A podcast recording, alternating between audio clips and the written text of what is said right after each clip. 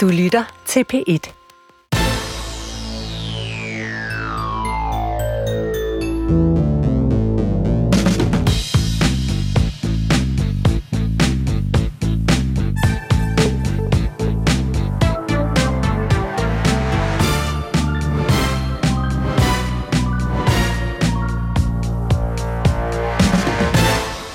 Goddag og velkommen til ugens gæst, Niklas Bentner.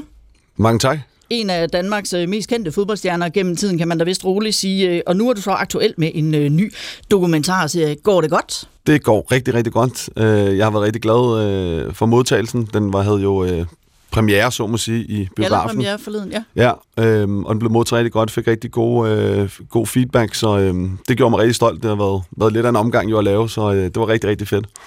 Jeg vil gerne lige øh, begynde programmet med, at øh, du får et foto. Øh, så vil lige beskrive, hvem er det, og hvad er det her for et billede? Jamen det er, det er en ung knæk, der kom til Arsenal i en alder af 16 år. Øh, jeg kan se, at det var populært på det tidspunkt, der barbere øjenbrynet. øh, uimponeret knægt, som øh, glæder sig til en masse udfordringer. Øh, og jeg tror faktisk, det er min, den første Arsenal-trøje, jeg spiller i, i min første kamp øh, på Highbury i noget, der hedder Carling Koppen, for det ikke skal være løgn. God gamle Highbury. Ja, fantastisk sted. Øh, fedt at være en del af den historie. Så får du lige et øh, nyt billede. Det er så øh, 20 år senere, det er nemlig fra i søndags øh, på forsiden af politikken. Ja.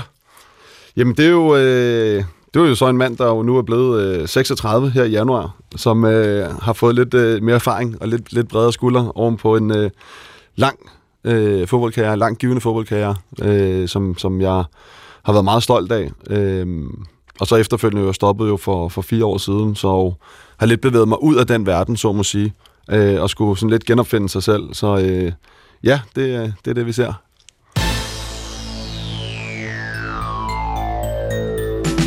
Han flyttede til London som 16-årig, hentet af topklubben Arsenal. Som 18-årig tjente han 100.000 om ugen. Når han scorede, var det til jublen af 60.000 mennesker. En lyd, han hurtigt blev vant til, for målene var mange, både for klubben og for landsholdet. Han blev kaldt det største angribertalent i mange år, og selvtilliden fejlede heller ikke noget. Hurtige biler, smukke kvinder og masser af fester. Niklas Bentner levede livet i overhældingsbanen, indtil skandalerne begyndte at indhente ham. En ny Viaplay-dokumentar tegner et portræt af bomberen fra Amager og følger Lord Bentner, Niklas altså, da karrieren går på held, og han beslutter at stille fodboldstøvlerne på hylden 32 år gammel. Hvem er man, hvis livet, som man kender det, pludselig er væk? Hvis man ikke kan lave det, man elsker overalt, det man er virkelig god til. Og hvilken retning skal Niklas Bentners liv tage nu? Bentner er ugens gæst om livet med og uden bold. Mit navn er Pia Røn. Velkommen til. Ja, Bentner er jo også øh, titlen på den dokumentarfilm i tre afsnit, som øh, har premiere på øh, TV3 og på Viaplay på mandag. Som du selv siger, så var der gallerpremiere i forgårs. Der var en masse kendte mennesker inde og se din film. Var det lidt en lettelse for dig, at nu er der nogen, der så det her arbejde, som har stået på i fire år? Jeg vil sige, for mig så var det mere det med, at der er så mange følelser bag. Så mens vi har, har filmet den, og, og man har snakket om den, så har du haft så mange forskellige indtryk, som du lige skulle hive fat i og lige forstå igen. Øh, og når du bliver ældre, så ser du også tingene i et andet perspektiv. Så jeg var egentlig bare rigtig glad for at få den vist, øh, og få vist, hvordan at mit liv, så man set, har været. De ting, jeg har gået igennem, de ting, som jeg har oplevet.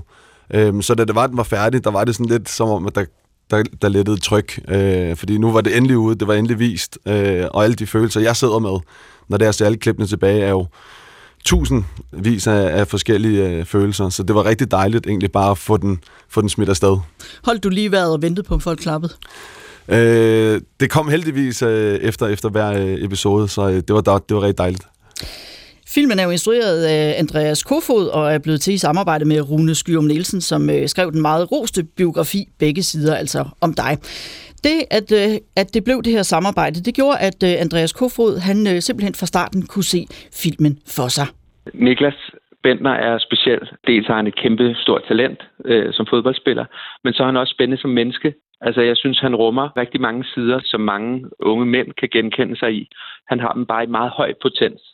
Gennem hele sin karriere har han jo været genstand for rigtig mange, øh, øh, hvad kan man sige, øh, historier. Han har ofte oplevet, at, at virkeligheden blev øh, forvrænget, og historierne blev anderledes, end, end han havde oplevet. Der tror jeg, at fordi han er nået den alder, han, han har, så havde han et behov for at, at vise en anden side og vise den, den, altså, hvem han rigtig er. Så det er ikke bare den her, det her drengerøvs image, som, som pressen ligesom har skabt. Og derfor så var det den alt overskyggende præmis, at det skulle være ærligt og råt. Og det, det er jo sjældent, at nogen har det på den måde. Fordi man så ofte tænker på, når man, hvad, hvad, hvad man folk så tænker, og altså holder de af mig, og er det godt for mit image og sådan nogle ting. Men det, det var han sådan set fuldstændig ligeglad med. Sådan sagde altså filmens instruktør øh, Andreas Kofod, da vi ringede til ham. Øh, den følger dig jo i en svær periode, øh, dokumentaren, øh, og, og kommer ret tæt på nogle ting, der også gør nas.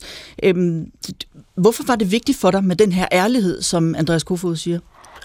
Jamen, jeg har set rigtig mange sportsdokumentarer, hvor jeg føler, at det går meget hen og bliver lidt mere fiktion, hvor du egentlig bare ser et glansbillede af, hvor godt og fantastisk deres liv har været, og der er jo heller ikke nogen tvivl om, at som fodboldspiller, der lever du en, en, en drøm. Du lever i, i en virkelighed, som du har, har jagtet hele livet, øh, og når du så får den, jamen, så ser det fuldstændig fantastisk ud. Du spiller foran øh, 60.000 mennesker, du scorer mål, du bliver øh, mål, der varede hver eneste dag. Du har hele tiden øh, lever på en knivspids. Hver dag, der får du at vide, om du er god eller du er dårlig. Øh, men du får ikke rigtig et billede med bagved øh, de ting, som der også er med til at påvirke dig på banen, og som er en del af din identitet, så må sige. Så for mig så var det rigtig vigtigt at give et ærligt billede øh, og et ærligt indblik i, hvordan det er at være fodboldspiller, både på den ene side og på den anden side. Lidt aller forlængelse af min bog øh, begge sider. Var du nervøs for at sige ja? Var der nogle ting, hvor du tænkte, oh, har jeg lige lyst til det? Øh, ikke rigtigt. Øh, det er ikke sådan, jeg opererer. Jeg vil gerne øh, give et så ærligt billede som overhovedet muligt. Og øh, jeg havde også følt lidt, at det billede, der var tegnet af mig igennem flere år, egentlig ikke var sandfærdigt. Og det, det har irriteret mig. Det er ikke noget, jeg sådan rigtig har lagt kraft og energi i, men det har irriteret mig, at jeg er blevet projekteret så forkert. Hvad mener du egentlig der? Jamen, i forhold til historier, der er blevet, blevet, øh, blevet blæst op, øh, hvor det er gået ind og taget fat i min personlighed, og så sagt, jamen, fordi Niklas han har gjort det her, så er han sådan her. Og det er jo bare ikke hele billedet jo, fordi man, man gør én ting, øh, så, så kan du ikke dømme ud fra det. Du kan ikke dømme et menneske på øh, forskellige ting. Du skal ligesom ind bag, du skal lære mennesket at kende, før du ligesom kan have en holdning. Og selv med det, så skal du vurdere derefter, at et menneske jeg kan lide, eller et menneske jeg ikke kan lide. Og jeg har været i en, i en, i en verden, hvor vi bliver, bliver dømt hele tiden, og det er også fair nok. Men øh, når det er, man, man hele tiden kontinuerligt læser nogle ting, eller forståelsen af, hvem du er, er forkert, så vil jeg gerne egentlig bare vise, det er ikke. Det her, det er mig. Så altså, du føler, at selvom øh, jeg går ud fra, at du, du godt selv ved, at du har kvaret dig et par gange, men føler du så, at, at, du, at, at så er det ligesom blevet den samlede historie om dig, at der er kun den ene historie om dig, eller hvad? Jeg har følt ofte, tror jeg, at, at det er som om fodboldspillet er blevet glemt lidt. At, at jeg var jo først og fremmest fodboldspiller, som så havde et, et, et liv ved siden af os, som blev, hvad kan jeg sige, blev meget farverigt, men også blev, blev øh, hele tiden øh, mig, der blev, blev udsat, eller mig, der blev snakket om i en, i en, i en vending, som måske ikke altid var, var positiv. Så jeg følte ofte, at der blev et negativt billede i forhold til min person, men ikke i forhold til, hvem jeg var som fodboldspiller. Øhm, og der vil jeg gerne, som sagt, vise et indblik i, jamen, det er ikke sådan, verden hænger sammen. Altså, det kan godt være, at vi har en holdning til, til Niklas, og vi har en holdning til Bentner, men der er altså en person bag i, der har lidt mere at byde på, end, end det I bare øh, vælger at smide ud. Og den her person, det er jo som om, øh, at øh, alle danskere, vi synes jo, vi kender dig, Niklas Bentner, men man øh, kan, kommer jo med helt tilbage til øh, din aller tidligste barndom. Jeg synes lige, øh, vi skal starte med et klip fra dokumentaren. Det er et klip, hvor din mor, Jorden Bentner, hun fortæller om den dag, du begyndte i børnehaven. Da Niklas han startede i børnehave, fik vi at vide, at ved døren så var der en usynlig linje, og den måtte man aldrig gå ud over. Altså, man egentlig ikke behøvede at have, have låse på rundt omkring. Men det der med grænser, det var han ikke god til. Han så en dør, der var åben, og så gik han hjem. Og så var det ellers om at ringe over til, til børnehaven og sige, at nu var han altså hjemme. Ja, det fortalte øh, din mor, Johan, her. Øh, hvad var du for en dreng? Ja, men der var nok ikke nogen tvivl om, at jeg var lidt grænsesøgende, øh, og synes at, at der var mange ting, der var spændende. Øh, og når det var, at man fik at vide, at der var noget, man ikke kunne, øh, så lå det altid til mig at sige, at det kan man godt. Øh, og det, det spildte jo nogle gange ind over os, at man måske ikke altid træffede det, øh, det rigtige valg. Sådan er det jo at være menneske. Men øh, vi lærer jo af de, de fejl, vi begår. Øh, men der er ikke nogen tvivl om, at sådan, hvis jeg hele mit liv igennem, der har jeg, har jeg søgt øh, et, et, et højt spændingsniveau. Øh, du var måske ikke så god til at sidde stille i skolen, men til gengæld så var du øh, god til alt sport. Øh, det var nærmest lige meget, hvilken sportsgren og hvilket stævne du stillede op i, så endte du altid øverst på sejrsgamlen med en guldmedalje om halsen. Ugen før du bliver 10 år, for du er jo faktisk startet med at spille fodbold nærmest i det øjeblik, du lærer at gå, så er du begyndt at jonglere rundt med bolden, ikke? Jo, basically. Ja. Ugen før du bliver 10 år, der rykker du fra øh, Tornby til øh, KB, som jo er FCK's øh, talentfabrik øh, nu til dags. Andreas Kravl, fodboldkommentator her i Danmarks Radio, han har fulgt dig gennem årene, og han husker tydeligt, da han så dig første gang. Jeg kan huske, at jeg stod ude på øh, FCK's øh, daværende træningsbane, KB's ungdomshold, og talte med en øh, fodboldagent, Benny Nielsen, der sagde, jeg har det næste helt store. Det var Niklas Bentner, han snakkede om. Og jeg tænkte, ja ja, det siger de jo alle sammen. Men man kunne godt fornemme fra start af, og her var Niklas jo kun øh, 16 år, at der virkelig var noget særligt. Det var en ret voldsom talentpakke, om man så må sige, i og med, at det både var en høj og fysisk stærk, men også samtidig meget teknisk god angriber. Altså det, man kan kalde faktisk øh, sådan øh, hele pakken. Og det kunne man se meget tidligt. Så jeg tøver faktisk ikke med at sige, at, at vi ret tidligt godt kunne se, at, at det her var et, øh, et meget særligt talent, og øh, jeg vil faktisk gå så langt til at sige, at vi er helt op sådan blandt de allerøverste i, i dansk fodbolds kongerække, når, når vi taler om, hvilket talent der var fra start af. Jeg sådan sagde Kravl, altså, da vi ringede til ham. Hvor bevidst var du selv om det her talent? Jeg tror egentlig først, at det kom i en alder af 14-15 år, øh, og man blev udtaget til U-landsholdet. Øh, indtil der, der, der spillede du bare fodbold, du hyggede dig med det, du tænkte egentlig ikke så meget over det. Det var først, da det var, at du begyndte at blive udtaget til landsholdet. Øh, du begyndte at, at rykke fra dem på din egen alder. Og det var også derfor, at det ender med at komme til Arsenal som, som 16 år, der får du et kæmpe kulturschok. For lige pludselig så er du en blandt 25, øh, hvor at alle er lige gode, alle har de samme forsætter, måske endda nogen, der er bedre end dig på daværende tidspunkt. Og så begynder det at blive små marginaler. Men det er først, da jeg rykker til, til Arsenal og bliver udtaget til ulandsholdet, at det, det er sådan, okay, det her det kan, kan jeg drive til noget, det her det kan være noget, noget, der kan være min levevej. Og da du øh, kommer til Arsenal, det er jo på et tidspunkt, hvor man ellers altid anbefaler øh, unge spillere, det vil være en god idé at tage omkring øh, Holland først, fordi der kan man sådan ligesom øh, få lidt flere kilometer i benene øh, under, en lidt mere, under lidt mindre pres, end der er i øh, Premier League for eksempel. Ikke? Men der er du meget sådan, nej, jeg tager dig bare til Arsenal, hvis det er det, der kan lade sig gøre. Ja, det vil ikke ligge til min personlighed at skulle ned forbi Holland. Det vil, det vil jeg aldrig nogensinde øh, øh, gøre. Jeg er meget sådan, altså jeg, jeg vil gå efter guldet. Altså uanset hvad jeg sætter mig for, uanset øh, hvilken situation jeg er i, så vil jeg gerne lære, jeg vil gerne forbedre mig, og så vil jeg gerne nå så højt som overhovedet muligt. Så der var ikke nogen grund til, når det var, at jeg kunne, kunne spille i Arsenal, ligesom at træde et skridt ned. Samtid- du, du har ikke den der skræk for, tænk hvis nu jeg knækker nakken på det?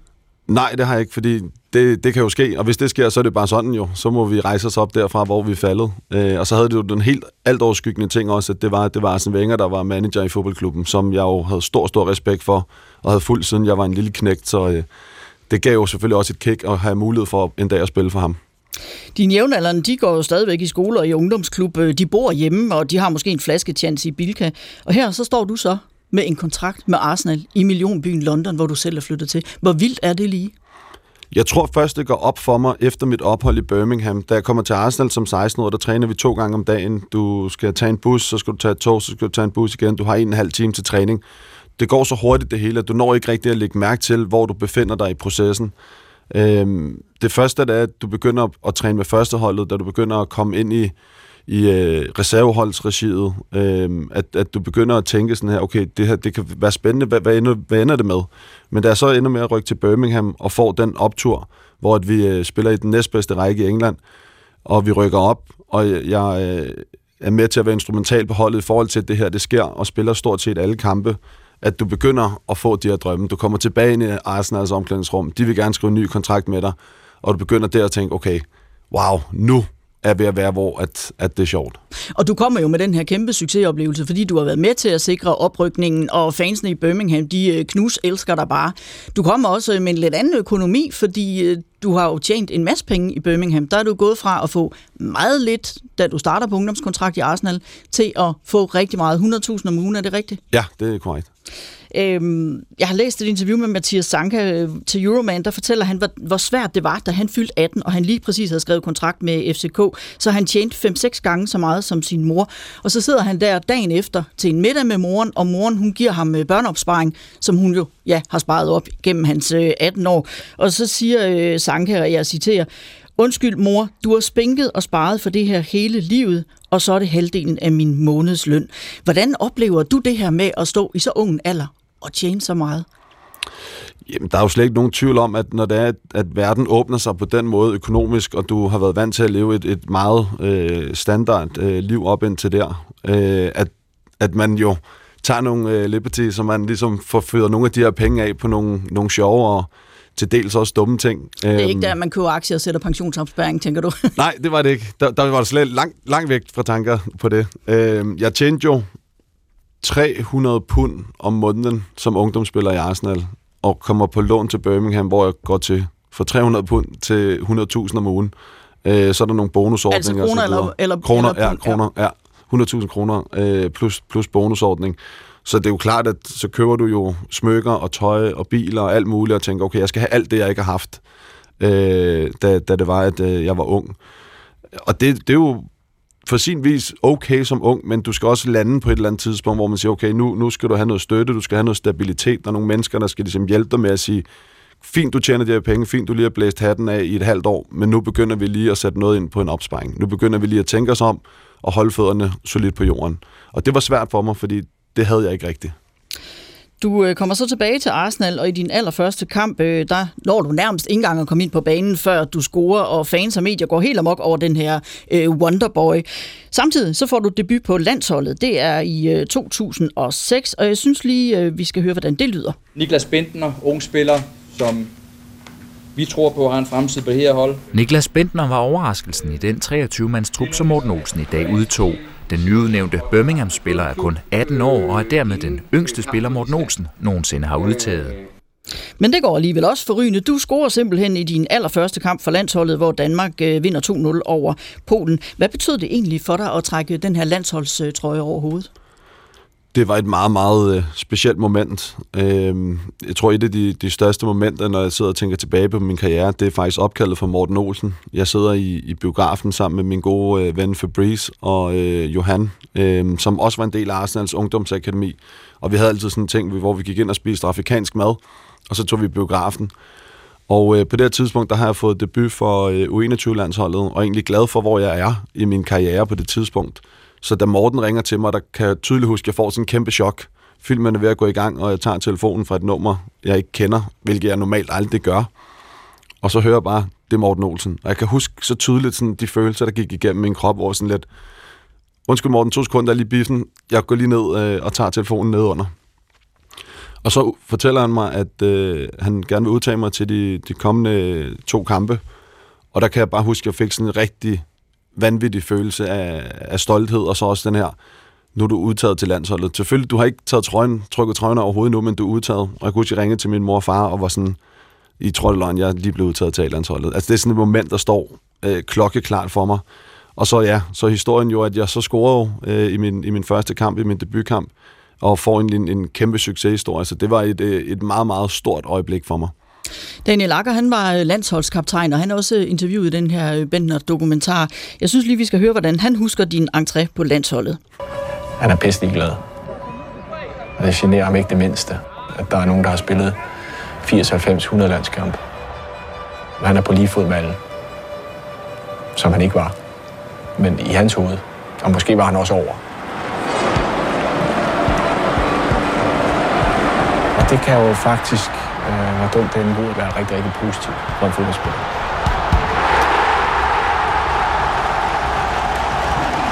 Problemet er bare, når det også skal fungere som hold, så er det ikke særlig hensigtsmæssigt at have en 17-18-årig knægt rende rundt og tænke sådan om sig selv og sine medspillere. Men igen, jeg tror, det er det, han er blevet fortalt hele sin barndom. Hvad tænker du om det, øh, Daniel Akker, han siger her?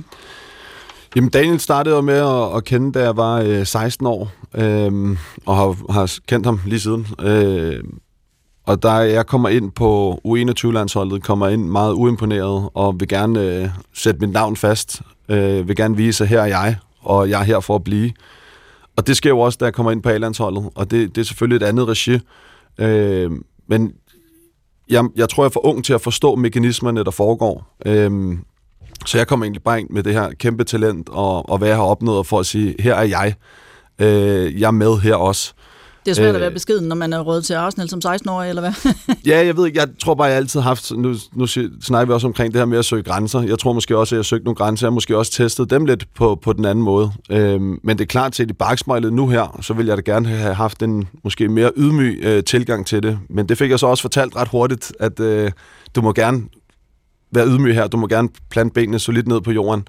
Øh, der er nogle andre ting og nogle andre mekanismer, der gør, at, at på det her hold, der fungerer det på den her måde. Hvem var det, der sagde det til dig? Øh, jeg havde blandt andet et møde med øh, Martin Jørgensen, øh, Morten Olsen, Thomas Helve og øh, Jon Dahl Thomasson, øh, som, som egentlig satte mig ned og sagde, sagde, hvordan at vi gjorde det her, hvordan tingene fungerede.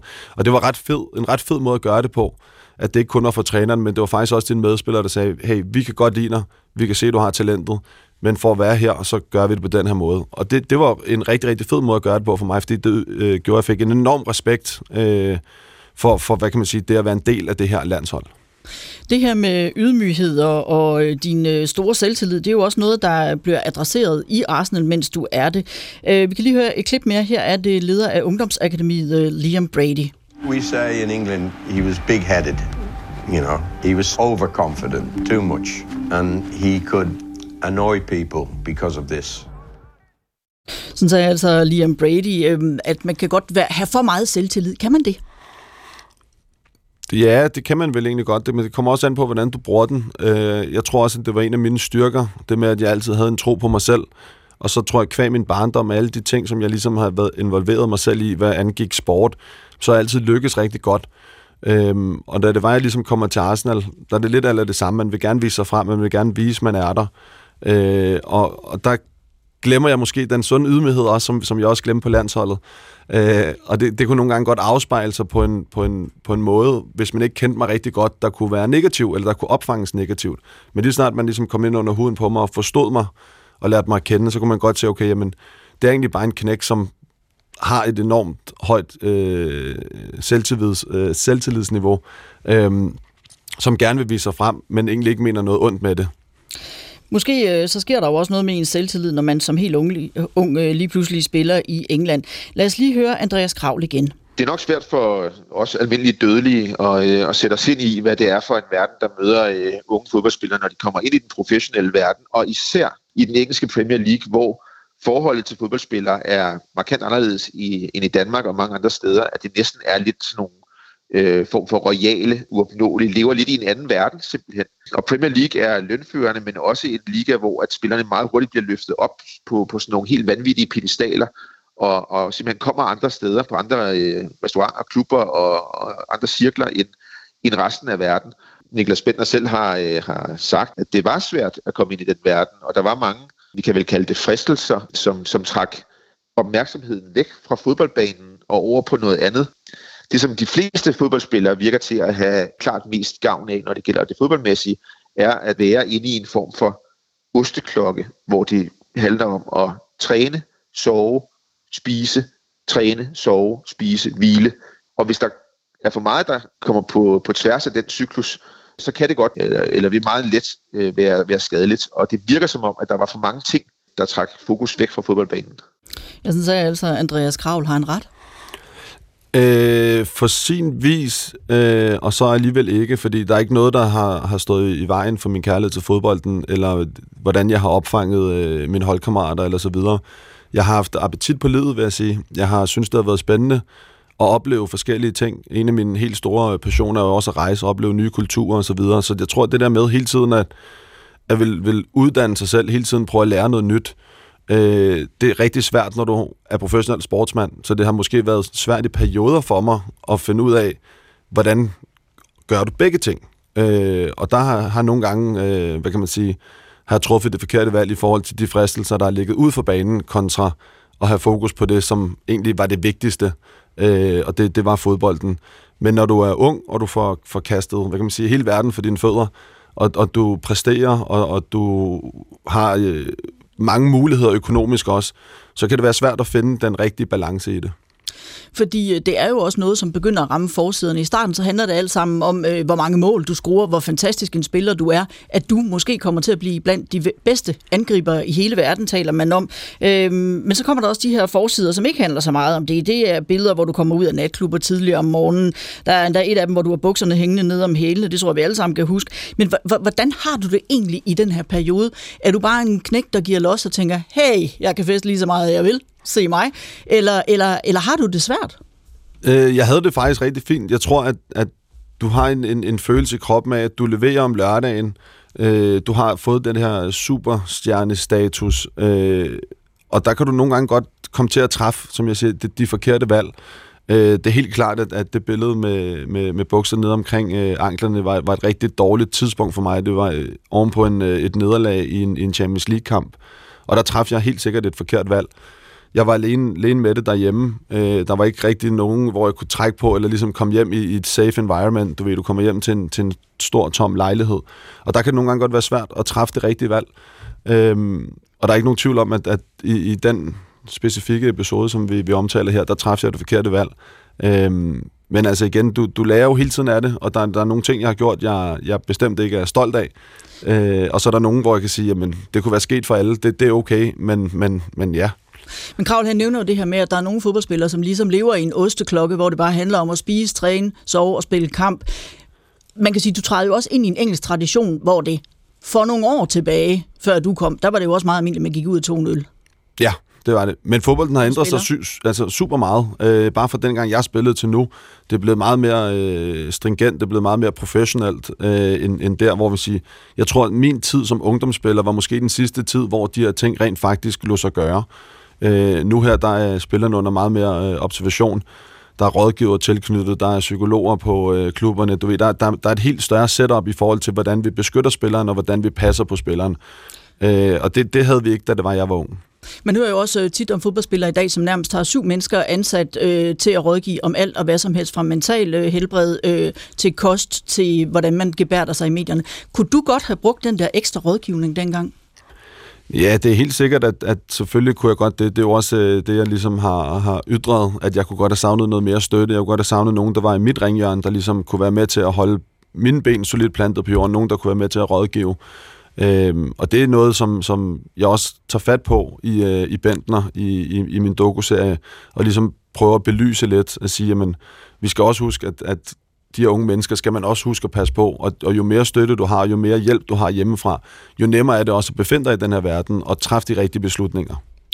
Øh, så kan man jo så sige, at i klubben, der bliver det jo adresseret et par gange, at du nok måske skal basse lidt ned i forhold til fester og passe din træning og så videre. Øh, Arsene Wenger, øh, som du selv nævner øh, som en mand, du virkelig sætter højt, han prøver at, at og, og tale dig til og sige, jeg forstår godt, hvad der sker, men, men du bliver nødt til lige at tage det her lidt mere seriøst. Han synes egentlig selv, han giver dig lang snor, men da Arsenal så taber 8. delsfinalen i Champions League i 2011 til Barcelona, en kamp, hvor du øh, brænder en målchance og derefter tager på natklub, så bliver det alligevel for meget for Arsene Wenger, fortæller han i øh, din dokumentar.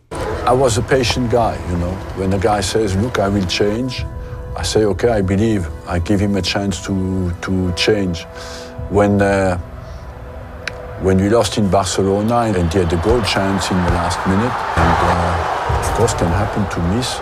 But uh, when you uh, see that the whole club is uh, absolutely devastated, and you see that uh, he has gone out in a disco, coming back, uh, you think I waste my time here. You know, he doesn't even realize how everybody suffers, and and there are some things you cannot do. Ja, altså Arsene Wenger er meget skuffet over, at du tager på disco, som han siger, øh, når I har tabt, og hele klubben lider. Hvorfor lytter du egentlig ikke til de gode råd, han kommer med? Hvorfor tænker du ikke, nu er det nu, jeg skal tage ansvar? Lige, lige i den her specifikke situation, der snakker vi jo ikke sammen. Øh, vi, vi, vi har alle sammen forskellige måder, vi håndterer vores, øh, vores nederlag på, og der er jo ikke nogen tvivl om, at alle var, var dybt skuffet, øh, da vi taber til Barcelona og rører ud. Jeg brænder, som, som du også selv siger, jeg en, en, en stor chance, som er en del af, af spillet. Øh, men der er slet ikke nogen, øh, nogen tvivl om, at vi var alle sammen skuffede, vi var alle sammen ked af det over den her situation, som, som der var sket, og vi var røget ud. Øh, så, så det var jeg jo også, og, øh, og, og der, der er slet ikke nogen tvivl om, at, øh, at, at det tager jo rigtig hårdt på hele klubben. Det er jo, det er jo tusindvis af, af fans, millioner af fans måske over hele verden, der sidder og følger med i det her, som har den her skuffelse af, når du rører ud af, af en Champions League øh, 8. delsfinale, at, at, at man er ked af det, fordi man gerne vil have drevet det til mere. Der er jo flere, der peger på, øh, at øh, du mangler en manager, som ligesom kan ruske lidt op i dig. Du har selv sagt flere gange her også øh, i udsendelsen, at, at du mangler noget opbakning. Du mangler nogen, som kan hjælpe dig, når det er lidt besværligt. Din manager, han er jo måske din største fan på det tidspunkt, nemlig din far, og sådan har det jo sådan set været. Altså han har været manager, siden du som 16-årig røg til England. Vi skal lige høre din mor, Johan, der i filmen forklarer, hvorfor det her med managerjobbet, det blev i familien. Ja, altså agenter fandt vi ud af, at de fik jo rigtig, rigtig mange penge. Men det havde tænkt jeg ikke så meget over. Jeg, jeg, jeg var egentlig bare glad. Altså, jeg var mest glad, når vi fire var sammen. Der var jeg glad. Dengang, der så jeg også på familie Rosniakke. Altså, de var også et hold. Ikke? Hun havde sin mor, far og sin bror omkring sig. Og der så jeg også os som et hold med, med Niklas. Folk fra Amager havde ligesom, der skal ikke nogen agenter ind over. Det kan vi selv. Og så, øhm, ja, så arbejdede jeg jo også, kan man sige, for Niklas øh, med hans Facebook og hans medieting og alle hans øh, fanposter og alt sådan noget. Det tog jeg mig af. Ja, din øh, far bliver manager, og din mor hun bliver sådan en slags øh, personlig assistent. Var det en god idé? Set i bagspejlet, nej, så var det ikke det. Øh, vi prøvede at gøre, hvad vi på det tidspunkt mente var bedst, men vi skal trække stikket langt før det. Jeg synes, det er fint, at man prøver det, fordi du ved ikke bedre. Men vi skulle have trukket stikket, og vi skulle have lavet nogle professionelle indover, og så skulle, skulle vi have været en familie. Det er der slet ikke nogen tvivl om, at vi skulle bare have været øh, mor og far og søn, og så skulle jeg have drevet min karriere, og de skulle have fortsat øh, i, i deres karriere. Øh, så så det, det vil jeg gerne sige, at, at der, øh, der, der lærte vi på den, på den rigtig, rigtig hårde måde. Ja, fordi øh, dine forældre, de går ind i det her med de bedste intentioner, kan man sige. Øh, men der er jo flere øh, omkring, som advarer om, at det her, det kan altså godt være en skidt idé. Blandt andet din ungdomstræner i øh, KB, Søren Belling. Altså, det der jo reelt skete, det var, at, at Niklas han begyndte, vi faktisk at brødføde sine forældre. Jeg sagde til Johan, det er simpelthen skråplan, det der.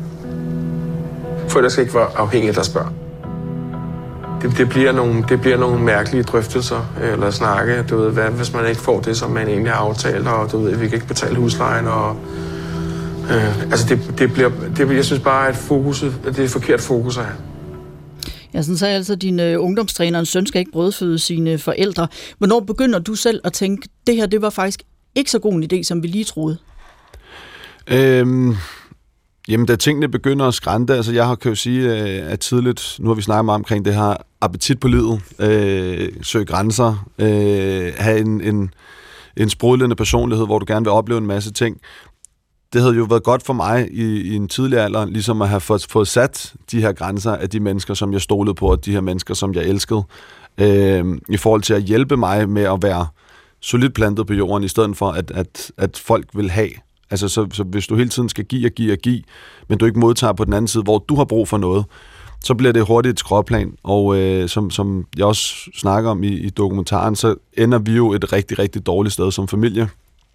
Øhm, uden at gå for meget ind i, i detaljer. Øhm, men vi, vi, vi, lærer, vi lærer bare for sent, og, og desværre øh, så skulle vi have gjort øh, de tiltag, som der blev taget øh, lang tid før, og så skulle vi egentlig bare have været en supportende familie, der havde sin søn, og så skulle jeg have haft nogle rådgiver rundt omkring mig, som havde været gode til ligesom at sige, lad være med at gøre det der, eller hvis det er, du tænker på at træffe en beslutning, der måske ikke er, er det rigtige for din karriere på det her tidspunkt, ring, lad os snakke det igennem, så man kunne være med til ligesom at få den følelse af, at der var nogen, der var der for dig.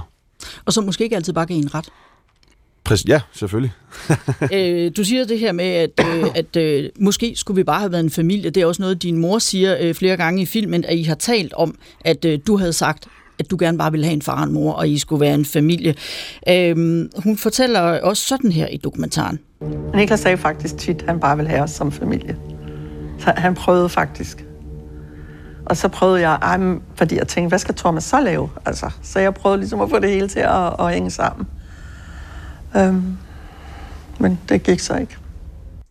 sagde altså øh, din mor og Thomas, som hun nævner, det er din far. Han medvirker ikke i dokumentaren, øh, og dine forældre er i dag skilt, og du har faktisk ikke haft kontakt med din far i efterhånden øh, mange år, fordi konflikterne blev for store, og du simpelthen øh, endte med at bryde forbindelsen til ham. Jeg ved godt, at det er ret sårbart for dig at gå ind i, men, men hvor svært er det øh, at stå som en ung mand og ikke have kontakt til sin far? Ja, det er rigtig svært for mig at gå ind i. Det, det er også øh, noget, jeg egentlig ikke rigtig vil, vil, vil tale om. Øh, jeg vil gerne sådan lade det ligge der, hvor det ligger i dokumentaren. Også bare respekt for, for ham og for min familie i, i kvæg. Han har valgt at ikke at deltage i, i dokumentaren, så lad det stå ved, hvad det har været, øh, været der.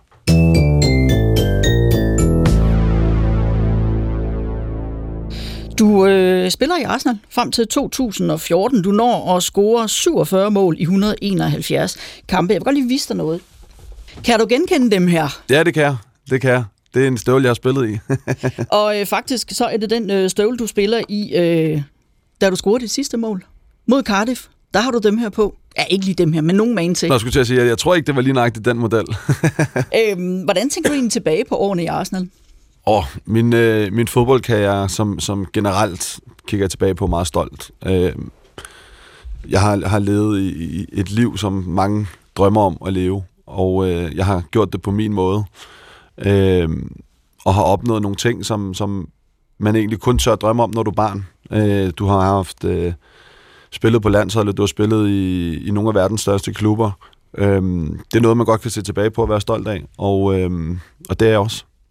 Så når du øh, kigger på den bold, der ligger foran dig, hvad har bolden givet dig? Åh, oh, den har givet mig alt.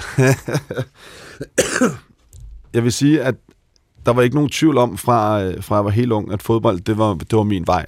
Det er der, jeg har følt mig absolut mest hjemme. Det er der, al min, min lykke og glæde har været. Øhm, det har også været, været der, hvor at jeg har tanket energi.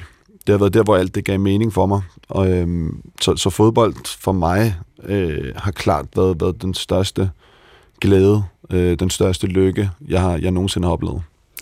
I din øh, tid i Arsenal, der når du også øh, både en smut til ja, Birmingham, før du egentlig kommer på, øh, på førsteholdet i Arsenal. Så er du i Sunderland, og du er også øh, i Juventus øh, på leje. Og efter Arsenal, så går turen så til Wolfsburg, Nottingham Forest og så Rosenborg, inden du i 2019 lander i FCK.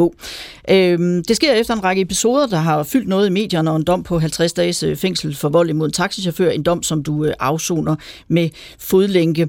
I dokumentaren, der følger vi dagene omkring den her transfer til FCK. Du vil virkelig gerne til klubben, øh, og du tager faktisk på dig selv øh, og, og rykke lidt i dem for at, at komme til klubben. Du øh, tager kontakt til Ståle Solbakken, træneren, som øh, først må sige nej tak, fordi klubben allerede har en spiller på, øh, på den plads. Men i sidste øjeblik, så falder det hele alligevel på plads, og du skriver under på en kontrakt med en helt særlig passus. Hvad er det, der står? Ja, jeg får nogle, øh, nogle punkter, øh, som, som jeg skal overholde i forhold til ikke at, at bryde kontrakten. Øh, og det synes jeg jo er lidt sjovt, men, øh, men okay, øh, set i bagspejlet, og øh, fodbold er også stadig en, en, en, selvom det er en meget, meget stor verden, så er det også en meget lille verden, så øh, jeg tager, trækker egentlig et smil, øh, da det jeg ser det, og tænker ikke så meget øh, over, at... For der står, du må ikke drikke alkohol i den tid, du spiller i FCK. Ja, ikke, du må ikke drikke alkohol, og du må ikke gå, gå i byen øh, efter et øh, vist tidsrum og sådan noget. Det er sådan meget sjovt. Hvorfor betød det så meget for dig at komme til FCK, at øh, du tænkte, det skriver jeg under på? Jamen, FCK er en klub, jeg altid gerne vil slutte i. Øhm, jeg startede der som ung, og jeg havde altid en drøm om at slutte der. Øhm, så da det var, at, øh, at Rosenborg ligesom gik i vasken, og at jeg havde muligheden for måske at komme til FCK, så var det en, en mulighed, jeg gerne ville jage. Og øh, det er meget min ånd at tage sagen i egen... Øh, øh, jeg kan sige, sagen i egen hånd er det jo, man siger. Øh, og skrive til Ståle, og ligesom sige til ham, jeg er her, jeg vil gerne være øh, i FCK, jeg vil gerne vise jer, at, at jeg stadig kan, og jeg stadig har noget tilbage. Øhm, så det passer mig egentlig helt fint at, at, at selv gøre det, i stedet for at, at have alle mulige mellemmænd, som, øh, som handlede på, på ens vegne. Nu øh, ved jeg jo slet ikke, hvordan du har passet din træning før og den slags, men, øh, men sådan set udefra, så virker det som om, at øh, du går virkelig seriøst ind i det her med FCK. Altså, du knokler hele tiden. Du rører ikke en dråbe. Du ser ikke engang dine venner, fordi du vil det her så gerne. Øhm, går du mere seriøst ind i det her, end du plejer, eller, eller er det bare set udefra? Nej, jeg vil sige, at jeg har været seriøs hele min karriere igennem. Øhm, det, er der, det er der slet ikke nogen tvivl om. Jeg tror også bare, at man lærer øh, meget mere, jo ældre du bliver.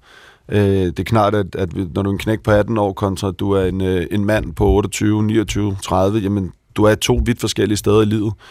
Og den her chance, jeg fik i FCK, jeg vidste, det var en fire måneders kontrakt, den var, den var kort, den vil jeg gerne gøre alt for at blive forlænget. Øh, samtidig så vil jeg gerne vise øh, fansene, klubben, mig selv, øh, at, at det her, det, det kunne du der var ikke noget, øh, nogen tvivl omkring, at, øh, at selvfølgelig kunne du det. Så jeg gav alt, hvad jeg kunne, og i, i sidste ende, der ender jeg jo også med, med en lang tid og bliver mega, mega skuffet. Ja, det kan vi jo lige høre, fordi øh, det er jo faktisk sådan, at, øh, at øh, dokumentaren øh, også går med dig helt ind i det rum, hvor du er blevet kaldt til møde med Ståle Solbakken, efter du øh, virkelig har overholdt alt, hvad du skulle øh, igennem de her måneder. Du har ikke rørt en dråbe, du har virkelig knoklet på. Så bliver du kaldt til møde med Ståle Solbakken om, hvorvidt I skal øh, forlænge kontrakten. Øh, og der følger vi altså med dig helt ind i det her møde. Jeg synes uh, først og fremmest vil jeg sige, at du har været en meget, meget flot representant for FCK i den tiden her. Uh, både på og utenfor banen. Og så kommer jo det som den indikasjonen jeg har givet dig den sidste uka, at, at vi ser ikke at eller jeg ser ikke at jeg kan gi deg de sportslige utfordringene du trenger. Uh, og, og, og jeg, har ikke, jeg har ikke gått med det. For du har gjort alt du kan. Eh, så jeg er ked av det, egentlig. Men jeg gjør alltid det som eh, Jeg gjør det jeg mener er riktig for klubben. Og litt i forhold til deg. Ståle Solbakken, han er jo en øh, meget ærlig mand. Han siger, at han er ked af det, men han kan ikke øh, forlænge med dig. Øh, som du siger, du ender med en lang tud. Hvad sker der inde i dit hoved lige der? Jeg var meget skuffet. Det er der slet ikke nogen tvivl om. Jeg havde øh, opfyldt alle de øh, betingelser og krav og kæmpet for at, at få den her kontraktforlængelse, så må sige øh, og sidder stadig den dag i dag med, med, med en følelse af, at, at jeg ikke synes, det var helt fair. Øh, jeg kunne godt have, have set, at, at jeg havde været i FCK, og ligesom det var blevet drevet til mere, også i forhold til den konkurrence, der var på det her tidspunkt, der, der kunne jeg godt se mig selv der. Så øhm, jeg, jeg sidder stadig med, med, med en følelse af, sådan, en, en skuffelse af, at det ikke blev til mere, øh, fordi det følte jeg helt sikkert selv, at der var plads til, også hvis man ser på det udefra, så ville det ikke rigtig give nogen mening at give fire måneder lad en mand komme i form, lad ham performe, lad ham spille og score, og så efterfølgende så øh, ikke være en del af det længere, øh, og ikke spille i, i, i de sidste 6, 7, 8 kampe, hvad det nu end var. Ja, for du ville godt have haft noget mere spilletid, så du kunne bevise dig. Lige præcis. Så når man går ud af den dør der, øh, ramler det hele oven i hovedet på dig, eller hvad?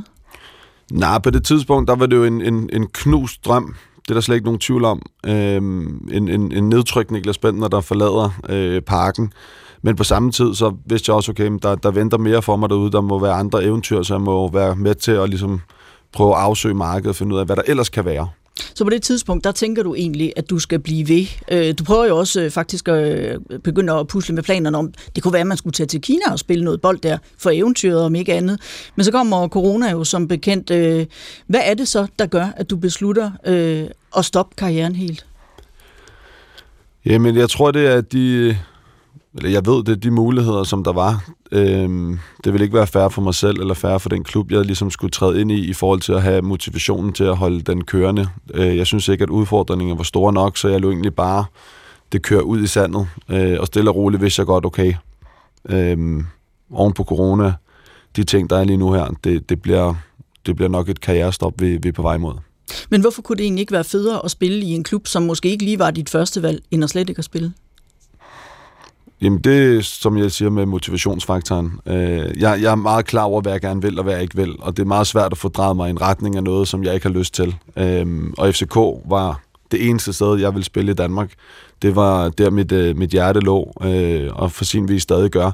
Så det var, øh, det var der, jeg ville slutte min karriere. Ikke på den måde, som det blev. Det var, ikke, det var bestemt ikke ønsket, men, øh, men, øh, men det, var, det var helt sikkert øh, drømmen. Du ender jo med at være aktiv øh, på topplanen i 16 år, og jeg synes lige, vi skal høre Andreas Kravl øh, igen. Vi bad ham nemlig om at sætte ord på din karriere. Hvis man kigger på Niklas Benders fodboldkarriere, så må man sige, at det har været et gigantisk eventyr. Det har været i de største klubber. Det har været i Premier League, i Arsenal. Det har været kåring som årets fund. Det har været landskampe. Det har været slutrunder. Det har været store klubber i Tyskland og Italien. Han har set verden. He's seen the world. Oplevet den øh, både på og uden for banen. Så, så alt det er jo, altså, det er jo noget øh, til plejehjemmet, til at fortælle børnebørnene, til at skrive en bog, til at lave dokumentarserier op. Det, der så også står tilbage, det er den der tvivl, som vi har, os der har kigget på udefra, og som jeg også fornemmer, at der er hos Niklas selv, nemlig, hvad kunne det være blevet til? Mere. Altså, kunne det her have været øh, endnu vildere? Kunne eventyret have haft en, øh, en langt mere lykkelig slutning end en, en smut ud af bagdøren i, i FC København. Altså, skulle det have været Champions League-trofæet? Skulle det have været Danmark i en øh, EM eller VM semifinale? Det får vi aldrig at vide. Sagde altså Andreas Kravl. Hvilke tanker gør du dig selv? Jamen, det er jo klart, at, at i takt med at jeg er blevet ældre, har jeg også gjort mig selv en masse tanker omkring, hvordan der var ledes. Øh, og hvad kunne det være blevet til? Det er et spørgsmål, man, man bliver stillet ofte. Men og er det ikke et skide irriterende spørgsmål at blive stillet, for at være ærlig? Jo, jo, for sin vis, men jeg forstår det jo også godt, fordi at, at, at jeg havde så, øh, så meget kørende for mig. Altså, når du kiggede på, på, på, på den pakke, jeg besad, jamen, så var der ikke rigtig nogen limitations øh, på nogen måde. Øh, men jeg tror også på, hvis du skulle ændre på den person, du var, vil det så have gavnet dig? Vil det have, selvfølgelig i, i visse beslutninger og så videre, som jeg snakker om tidligere, der vil det have gavnet rigtig meget, men jeg tror ikke bare, du kan ændre personlighed, for at så bliver det meget bedre. Jeg tror også, at det er en af, en af styrkerne, det er, at man holder fast i, hvem man er hele vejen igennem, og man ligesom ikke går på kompromis med, med at sige, nu, nu fordi du siger, at jeg skal gøre det her, jamen så ændrer jeg personlighed til at være det her. Så det vil altid være et stort spørgsmål, der vil være svært at besvare. Øh... Men er det noget, der nærer dig nogle gange? Kan du nogle gange sidde sådan en mørk aften øh, med et glas rødvin i hånden og tænke, hvad kunne jeg være blevet? Kunne jeg være blevet den nye Ronaldo? Jeg er ikke en type, der sidder og tænker tilbage på øh, ting, der kunne have været, eller ting, der kunne have været sket. Ting sker af en grund, det lærer vi af, og så rykker vi os videre. Og sådan har jeg altid været, og det, sådan har jeg det også nu. Så jeg, jeg kan godt sidde og tænke over det, men jeg tænker også sådan, sket er sket, nu er du et nyt sted i livet, nu skal du prøve nogle nye ting, og nu skal du øh, stå for nogle nye udfordringer. Øh, det er jo et tema det her med, hvad kunne det være blevet til, som kredses om i øh, dokumentaren. Ikke fordi det ikke er blevet til noget. Lad os lige slå det fast. Du har en flot karriere bag dig. Øh, her er det igen tidligere Arsenal-træner Arsene Wenger, øh, som jo fra starten øh, siger, at du er et helt exceptionelt talent. Det kan han se lige med det samme. I know one thing from all the top players and all the having spent 40 years at the top level of, of the game. Talent without suffering doesn't lead you as far as you could go, you know. And uh, suffering is needed. And suffering has to be associated with talent. And uh, Niklas had exceptional talent. And uh, if you uh, ask me, uh, was the talent uh, of the suffering a problem? I would more say the desire to suffer was more a problem, than, but not the talent. Det er ikke nok at have et stort talent, øh, siger Arsene Wenger, fordi man skal også øh, have øh, lysten til at lide, fordi den er næsten vigtigere end talentet. Manglede du lysten til at lide? Mm, nej, jeg tror, at jeg i perioder kunne have svingende motivation i forhold til at, at levere. Øh, at hvis du havde leveret godt, jamen så havde du måske øh, en uge, hvor du ikke leverede lige så godt, men jeg havde ikke... Øh, jeg havde ikke øh, andet end en, en kærlighed til spillet. Øh, og det Wenger siger i det her øh, interview, det skal man også tage i et meget, meget større perspektiv. Det er meget svært bare at kode det ned til den her ene lille ting. Det kommer øh, helt fra, hvordan du har levet øh, dit liv op til, hvordan du, du, du starter på at blive professionel med fodbold. Øh, men jeg kan sagtens følge, hvad det er, han siger. Jeg kan godt følge, at hvis det er, du har været vant til at kæmpe, kæmpe, kæmpe, kæmpe, kæmpe, intet er kommet let, men du har virkelig skulle kæmpe for at nå til et vist niveau. Der har jeg måske haft en lidt lettere vej, fordi jeg altid bare har været rigtig, rigtig dygtig til det, jeg har lavet, så jeg har måske ikke haft den samme kamp, øh, så må sige, for det, fordi at tingene bare gik hurtigt, øh, og at, øh, at jeg befandt mig øh, hurtigt, hvad kan man sige, på, på førsteholdet og, og, og, og spillet og landshold og alle de her ting. Så det her med, at, at, at, at øh, tingene kommer let til en, det kan i virkeligheden også blive en hindring for en? Ja, det er jo, det er jo individuelt. Det er jo, det er jo svært at sige. Øh, i, I mit tilfælde, kan man sige, i forhold til, hvis vi skal kigge ind på det her, så har jeg måske ikke øh, lidt lige så meget som så mange andre. Øh, men igen, det, det kunne også have været en, en anden historie. Jeg synes lige nu, du nævner landsholdet, så skal vi lige høre øh, Andreas Kravl en sidste gang. Det specielle, synes jeg, ved Niklas Bentners fodboldkarriere er, at nærmest lige meget, hvad der var af problemer på klubplan, hvad der var af problemer på øh, det private plan, nærmest om, om verden omkring Niklas Bentner stod i brand, så virkede det som om, at han altid fandt et hjem på det danske fodboldlandshold. Han havde en træner igennem rigtig mange år i øh, skikkelse af Morten Olsen, der på en eller anden måde forstod Niklas Bentner. Øh, de var to meget forskellige personligheder, men det var som om, at de, de ofte fandt hinanden. Og det specielle var, at nogle gange kunne Niklas Bentner komme i virkelig, virkelig øh, virkede det til skidt form og forfatning for klubholdet, og alligevel leverede han på landsholdet. Altså hans scoringsnit på landsholdet er meget højt. Han var i perioder, når han var tilgængelig for landsholdet, klart en bærende faktor. Ja, hvorfor var det egentlig sådan? Du kunne altid lige komme spacerende ind på landsholdet, og så hammer du nogle mål ind. det er et godt spørgsmål, men, men, men, men uh, kravler fat i noget af det rigtige. Jeg følte mig rigtig, rigtig godt hjemme på landsholdet. Jeg, uh, jeg nød at være der. Uh, jeg havde stor respekt og, og kærlighed for Morten Olsen, og han var om nogen øh, en, der øh, forstod mig, øh, og, og på en eller anden måde også var der for mig, ud over fodbolden. Øhm, og, det, og det er jo egentlig meget sjovt, fordi Morten Olsen jo er sådan en mand, der gik op i disciplin. Ja, det var han bestemt, men, men han lærte mig også, hvordan vi gjorde og havde disciplinen på landsholdet. øh, så, øh, så nej, jeg befandt mig rigtig godt på landsholdet. Jeg, jeg nød det. Øh, jeg elskede øh, at være der, og jeg synes, at det var, var en, en fed måde, vi spillede fodbold på. Det var nogle gode mennesker, der var omkring. Øh, det var helt sikkert en, en, en hjemlig følelse, jeg havde af at være der. Nu er det efterhånden øh, nogle år siden, du, øh, du holdt op med at spille fodbold, øh, og sådan lige skulle finde ud af, hvem er jeg, hvis jeg ikke er Niklas Bentner, fodboldspiller. Er du sådan ved at finde fodfæste igen, synes du? Ja, jeg synes, at det, det har været det har været svært at begrave idrætsudøveren. Nu viste du mig selv politikken, hvor jeg også snakker omkring øh, det med, at en, en fodboldspiller dør to gange. Det, det var selvfølgelig rigtig svært. Lige så, da, der var, jeg at første gang, man dør, det er, når man forlader banen sidste gang? Ja, altså du skal begrave en idrætsudøver, og du skal begrave, begrave en, en, en competitor, øh, som, som har levet i, i en helt anden verden, øh, end, end, end den, du bevæger dig ud i, når det er, du stopper. Øh, det tog lidt tid at finde fodfaste, men jeg begyndte så småt at, at få flere ting ind i min cirkel, øh, som gav mig energi, og som gav mig lykke, og som gav mig glæde at lave. Øh, og jeg føler, at jeg øh, er faktisk endt et rigtig, rigtig godt sted nu her. Der er stadig flere ting, jeg gerne vil opnå.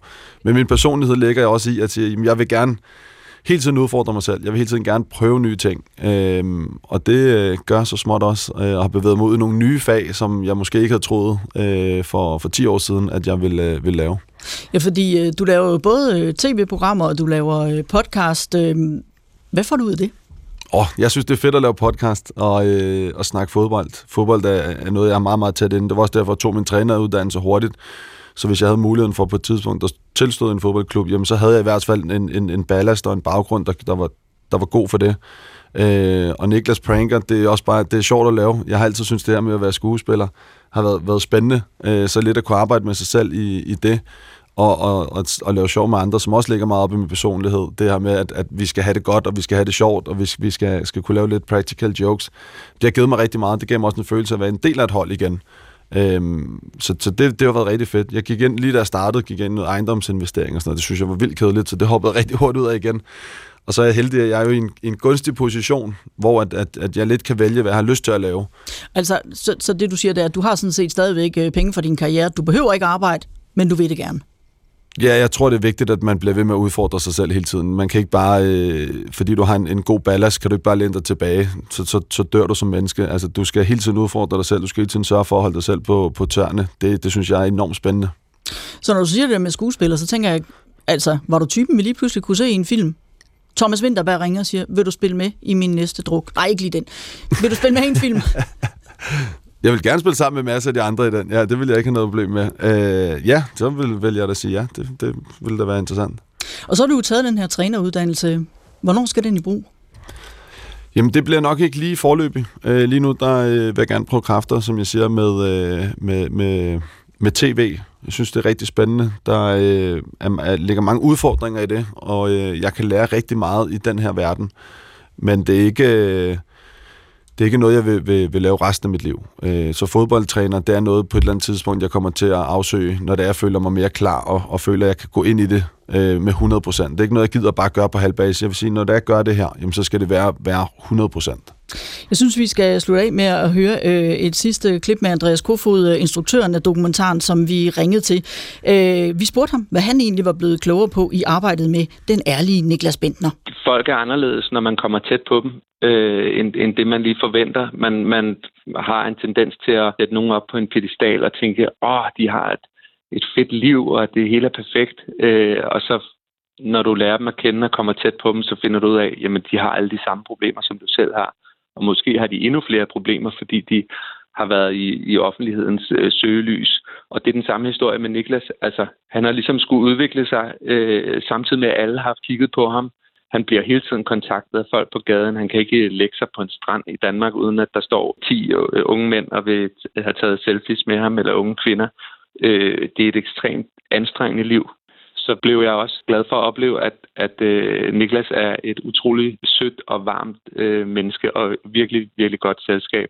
Så det var en fornøjelse ligesom at være sammen med ham. Også selvom øh, at han i nogle, nogle perioder stod i en svær situation. Sagde altså Andreas Kofod, instruktøren. Er du blevet klogere på dig selv? Ja, jeg tror, at vi, vi udvikler os jo hele tiden. Øh, vi lærer jo hele tiden øh, øh, nye ting omkring os selv, og nye ting om, omkring, øh, hvilken vej vi gerne vil gå i livet. Og øh, det er en af de ting, som jeg synes er, er, er super interessant, det der med, at vi hele tiden udvikler os, vi hele tiden lærer, vi hele tiden bliver bedre.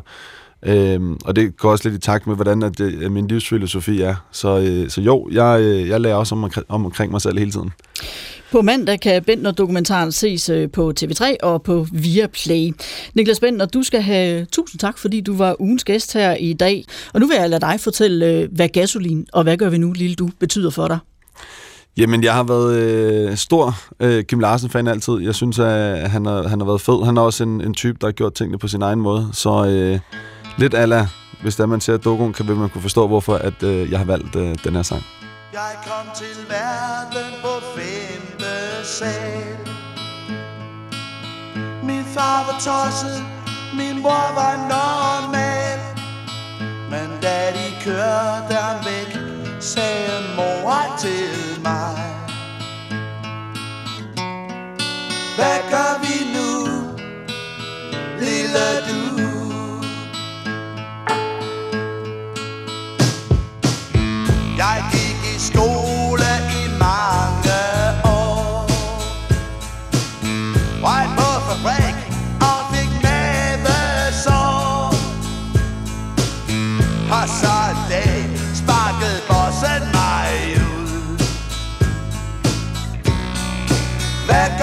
så, lille du?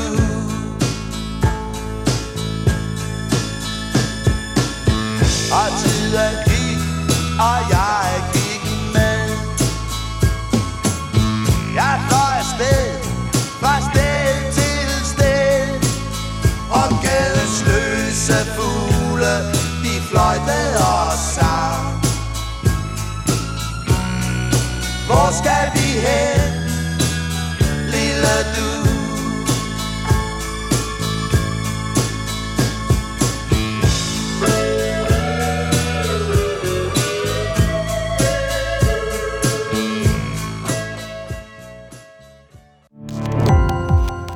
Gå på opdagelse i alle DR's podcast og radioprogrammer. I appen DR Lyd.